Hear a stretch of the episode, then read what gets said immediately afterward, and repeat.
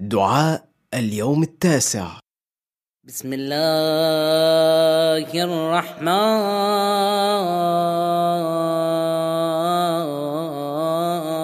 الرحيم. اللهم صل على محمد وآل محمد. اللهم اجعلني فيه نصيبا من رحمتك الواسعة. واهدني فيه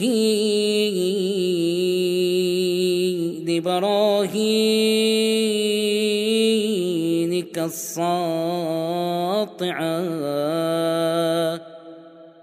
وخذ بناصيتي إلى مرضاتك الجامعة. بمحبتك